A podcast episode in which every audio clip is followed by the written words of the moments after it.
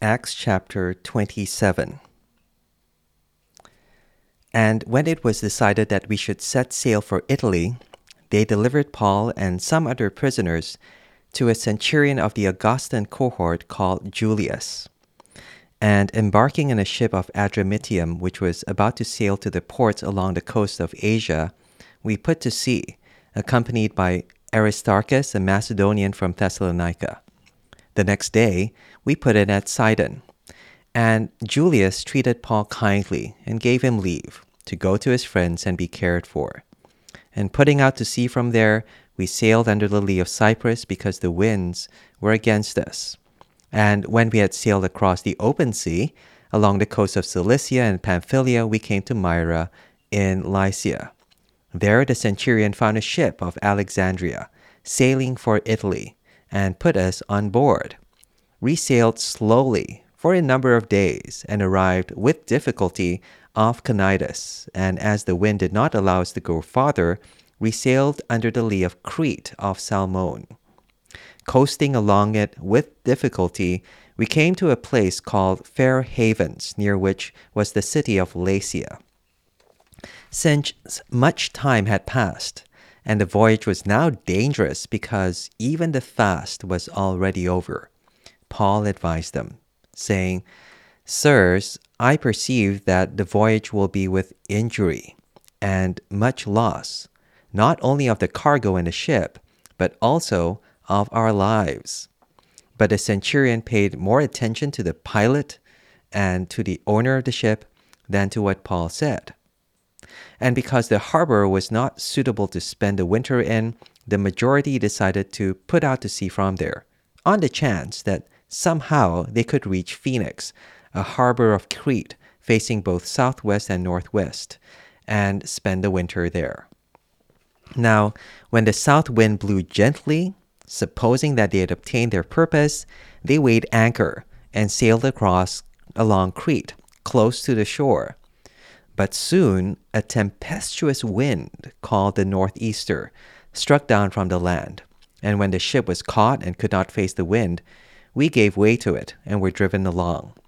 Running under the lee of a small island called Cauda, we managed with difficulty to secure the ship's boat. After hoisting it up, we, they used supports to undergird the ship.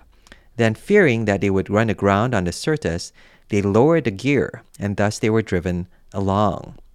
Since we were violently storm and tossed, they began the next day to jettison the cargo. And on the third day, they threw the ship's tackle overboard with their own hands. When neither sun nor stars appeared for many days, and no small tempest lay on us, all our hope of being saved was at last abandoned. Since they had been without food for a long time, Paul stood up among them and said, Men, you should have listened to me, and not have set sail from Crete and incurred this injury and loss. Yet now I urge you to take heart, for there will be no loss of life among you, but only of the ship.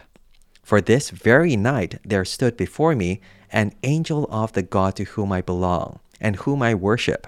And he said, Do not be afraid, Paul you must stand before Caesar. And behold, God has granted you all those who sail with you. So take heart, men, for I have faith in God that it will be exactly as I have been told. But we must run aground on some island. When the fourteenth night had come, as we were being driven across the Adriatic Sea, about midnight, the sailors suspected that they were nearing land. So they took a sounding and found 20 fathoms. A little farther on, they took a sounding again and found 15 fathoms. And fearing that we might run on the rocks, they let down four anchors from the stern and prayed for day to come. And as the sailors were seeking to escape from the ship and had lowered the ship's boat into the sea under pretense of laying out anchors from the bow, Paul said to the centurion and the soldiers, Unless these men stay in the ship, you cannot be saved. Then the soldiers cut away the ropes of the ship's boat and let it go. As day was about to dawn, Paul urged them all to take some food, saying, Today is the fourteenth day that you've continued in suspense and without food, having taken nothing. Therefore, I urge you to take some food, for it will give you strength. For not a hair is to perish from the head of any of you. And when he had said these things, he took bread, and giving thanks to God in the presence of all, he broke it and began to eat. Then they all were encouraged and ate some food themselves.